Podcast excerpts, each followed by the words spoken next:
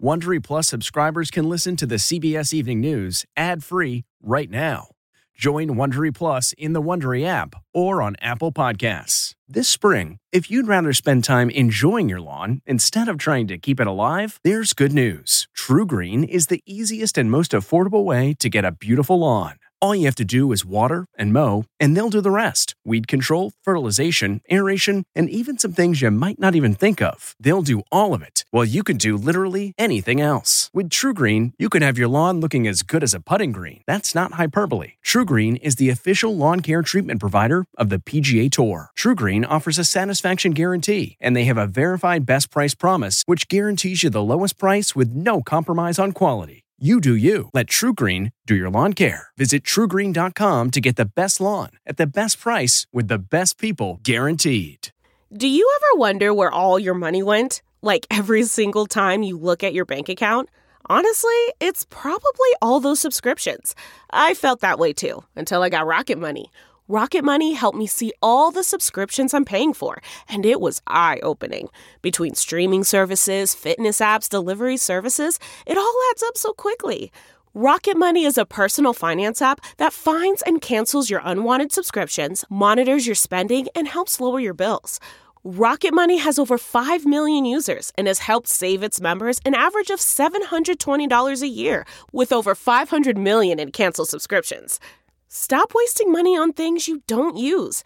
Cancel your unwanted subscriptions by going to rocketmoney.com slash Wondery. That's rocketmoney.com slash Wondery. rocketmoney.com slash Wondery. Tonight, the Justice Department argues in an historic, detailed filing that sensitive and top secret documents at Donald Trump's Florida resort were hidden or moved on purpose, raising the possibility of an obstruction case. For the first time, we're seeing some of the top secret documents seized from the FBI search of the former president's office at Mar a Lago. CBS's Robert Costa and Jeff Pegues have new reporting triple digit temperatures, the long heat wave roasting the West this Labor Day weekend, plus the worsening water crisis in Mississippi. CBS's Janet Shamlian is in Jackson. With no water, it's a struggle. Navy SEAL death. A former Yale football captain dies during Hell Week. Tonight, questions about the culture of brutality and drug use. CBS's David Martin spoke to Kyle Mullen's mother. It's like a sick hazing. It's not training and a medical breakthrough. CBS's Dr. John LaPook looks at new technology that could change lives. This is science fiction type stuff.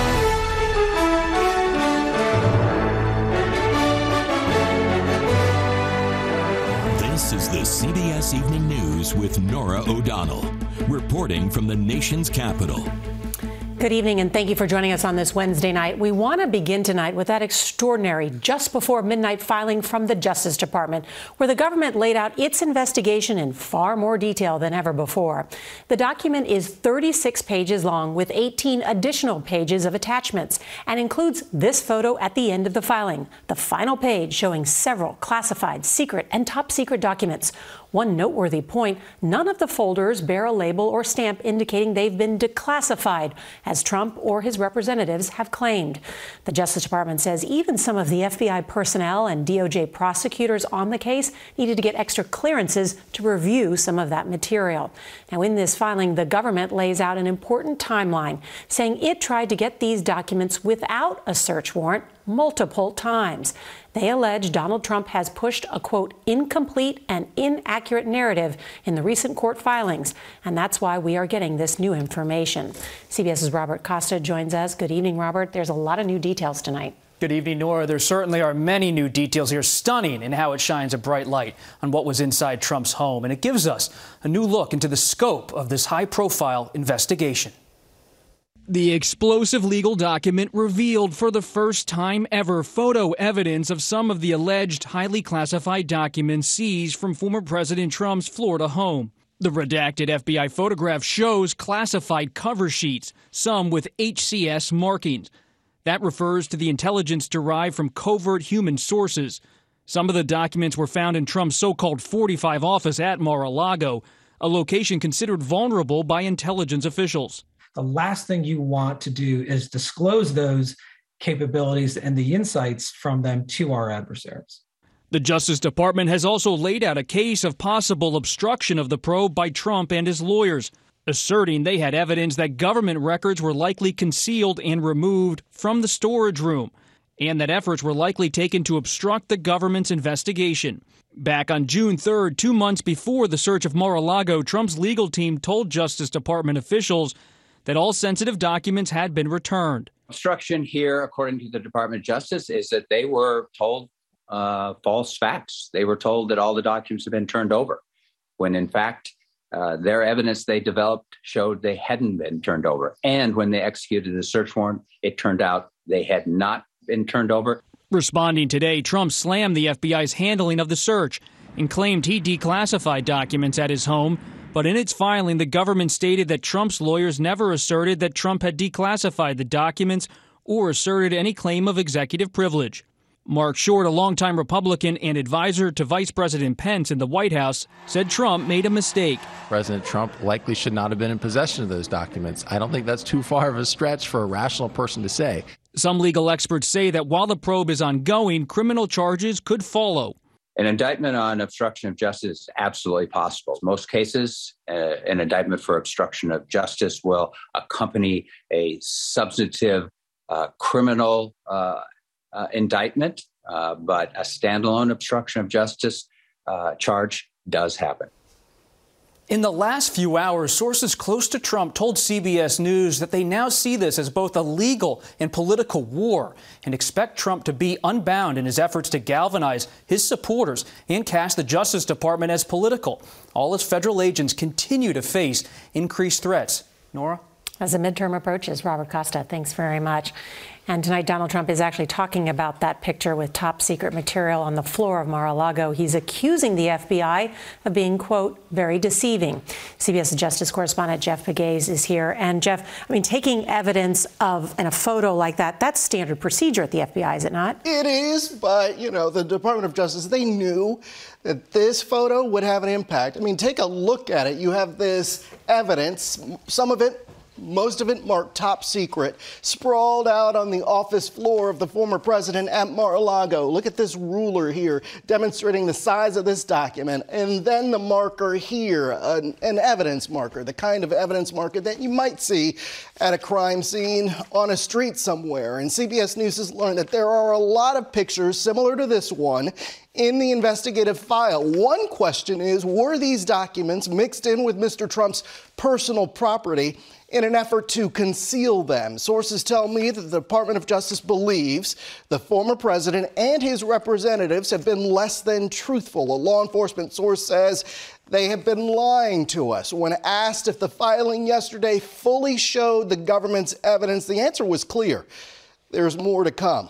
Nor uh, Department of Justice officials say that they don't discuss ongoing cases. But in this case, because the Trump team asked for a special master, it really gave prosecutors an opening to show off evidence like that. Very interesting. Jeff Pegues, thank you so much. Well, now to Jackson, Mississippi, and the latest details in the humanitarian water crisis facing nearly 200,000 people. President Biden quickly approved an emergency declaration and ordered federal assistance for the state. CBS's Janet Shamlian reports again from there. Tonight, Jackson's water crisis is rippling through the economy. To stay open, you have to buy ice and buy water. There's no other way to do it. Bravo restaurant manager Tanya Burns says what's coming out of their tap is no longer safe to cook with or drink. What you making, Lee? White chocolate sauce? White chocolate. How much business are you losing? We're losing between 10 and 20 percent is what we've seen weekly since the boil water notice started 35 days ago. Burns says they've been able to stay open until today. We will not be open this next hour, and there's a good chance that we may not be able to open today. Go team. Go team. Recent flooding contaminating city water is just the latest problem in a system broken for years. The other day we couldn't take showers because we didn't have any water at all.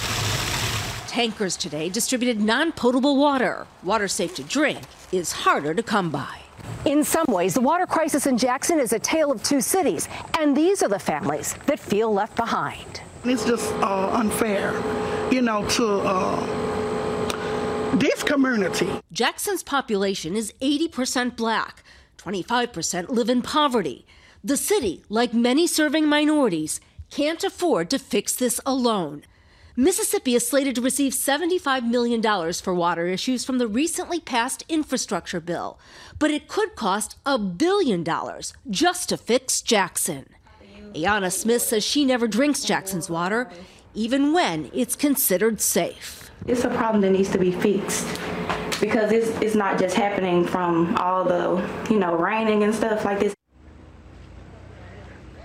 This is one of the water giveaways across Jackson tonight. FEMA and the National Guard contributing to the effort to ease the long lines and get more water to people. The mayor has said water pressure should begin to resume tonight, and there are plans for a new pump to go in tomorrow. But Norah, for the people who live here, that is a temporary fix. Oh, really tough conditions. Janet Shamlian, thank you. Ahead of Labor Day, hot weather is beating the country. Tonight, more than 100 schools across Philadelphia were forced to close early due to insufficient or no air conditioning. Students were let out after indoor temperatures topped 90 degrees in some classrooms. It's especially hot out west. Nearly 55 million people are under excessive heat warnings and advisories. Some areas expecting to top 110 degrees. Let's bring in meteorologist Chris Warren from our partners at the Weather Channel. Good evening, Chris.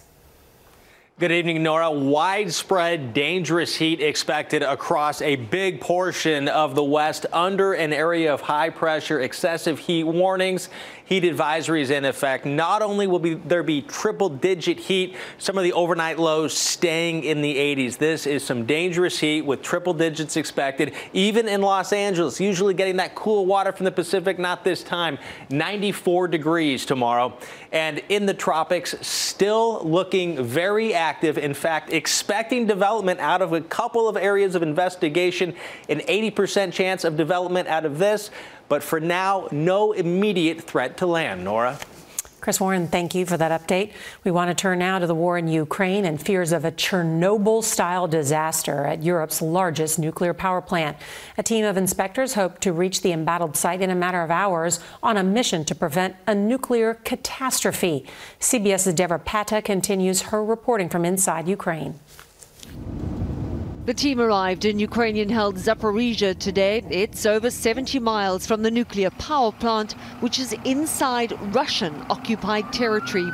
Director General Rafael Grossi plans to start the inspection tomorrow. My mission is a technical mission. It's a mission that seeks to prevent a nuclear accident. The facility and surrounding towns continue to come under shelling, with both sides trading blame even as inspectors left Kiev this morning, Ukraine accused Russia of hitting the town where the plant is located. This is the first time the atomic energy inspectors will be heading into a war zone to investigate a nuclear plant. Grossi wants to establish a permanent presence, but says this inspection will last until the weekend.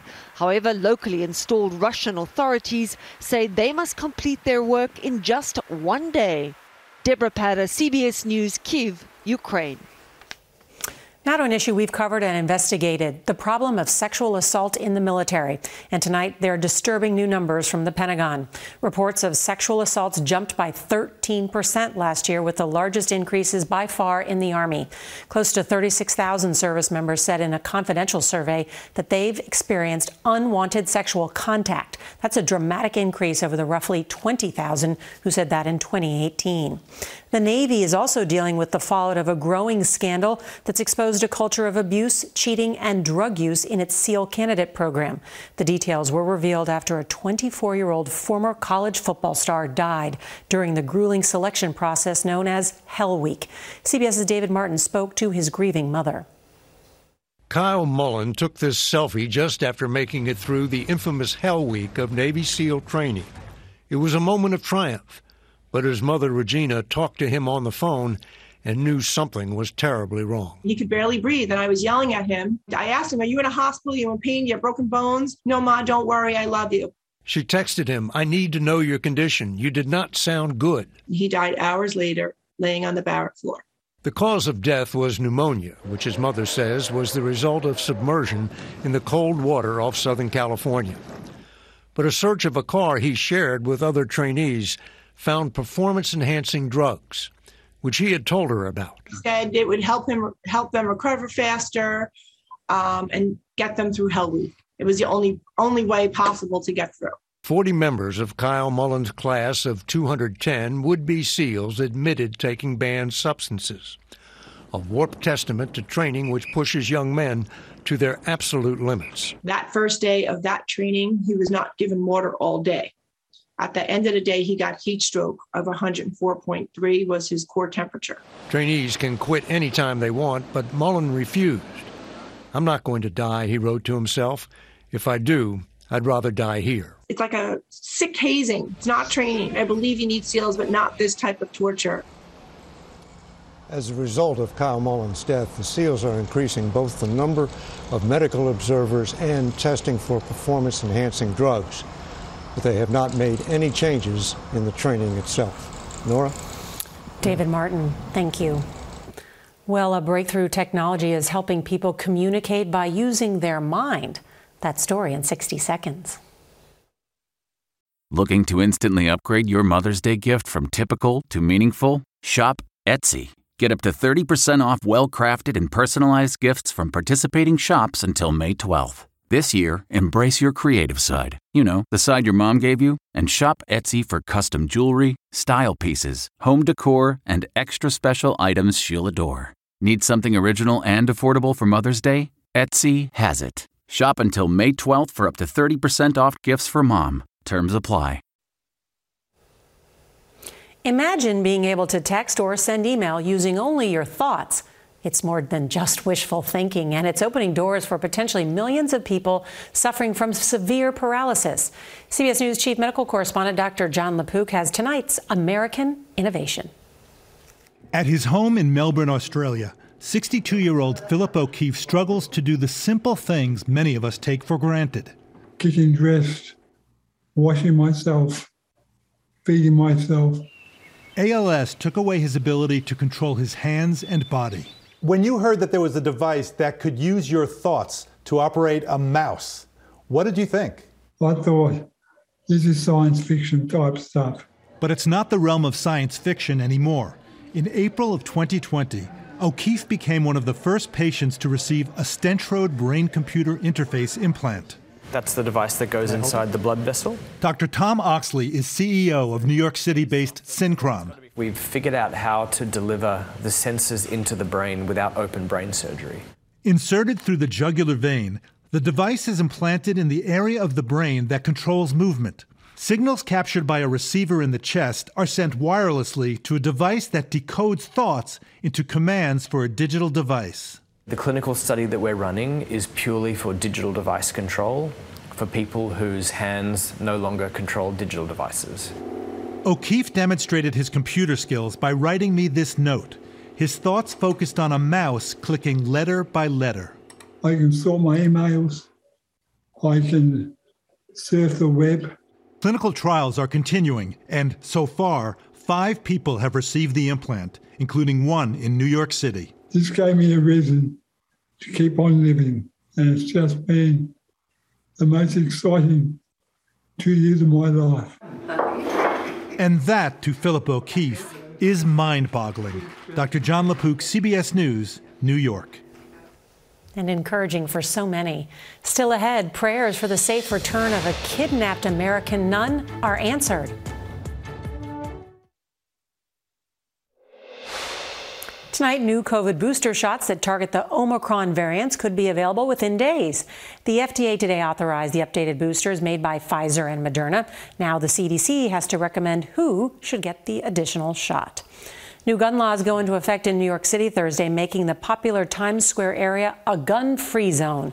That includes much of the Broadway Theater District and bars. The move follows the Supreme Court ruling that struck down New York State's concealed carry law, raising concerns about more guns in Manhattan. Tonight, an 83 year old nun from Louisiana is in U.S. custody nearly five months after she was abducted from her bed in West Africa. Sister Suellen Tennyson was kidnapped in April amid escalating violence and jihadi attacks in Burkina Faso. Details of her release are not known. Well, coming up next, a shipment labeled baby wipes turns out to be a colossal stack of cocaine. Border officials in Texas are reporting their largest cocaine bust in 20 years. Nearly 2,000 packages of cocaine with a street value of almost $12 million were seized last week. Smugglers labeled the shipment baby wipes, but that didn't fool the drug sniffing dogs. Today marks 25 years since the tragic death of Princess Diana. Visitors paid their respects at Kensington Palace, placing flowers, photos, artwork, and other tributes. The beloved People's Princess died in a car crash in Paris while trying to escape the paparazzi. The royal family marked the sad anniversary in private. And we will be right back.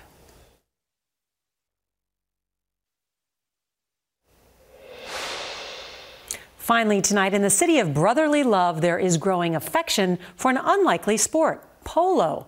Here's CBS's Anne Marie Green. Not far from some of Philadelphia's toughest neighborhoods. This is a little patch of heaven. Polo champion Kareem Rosser learned to play the sport as a child at the Chamounix Equestrian Center. I'm from a place in Philly. It's called the Bottom. Um, you know, it's probably one of the worst parts of the city. The Work to Ride program here took Rosser from the bottom, well, to the top. Being able to go to uh, military school and go to college and uh, play polo at the highest level, and the number of ways it probably saved me from, you know, ending up you know, dead in the streets in Philadelphia. At Chamounix, children learn the sport of kings, but those in the Work to Ride program don't need a king's ransom. In exchange for rigorous work at the stables, they get lessons for free.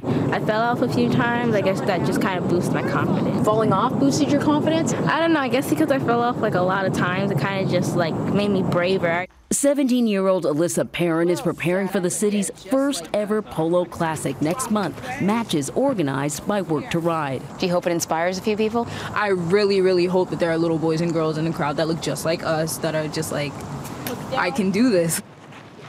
Nice! Because she's learned some of the most important goals are scored off the field. Anne Marie Green, CBS News, Philadelphia. What a great program. And that is tonight's CBS Evening News. I'm Norah O'Donnell here in our nation's capital. Good night.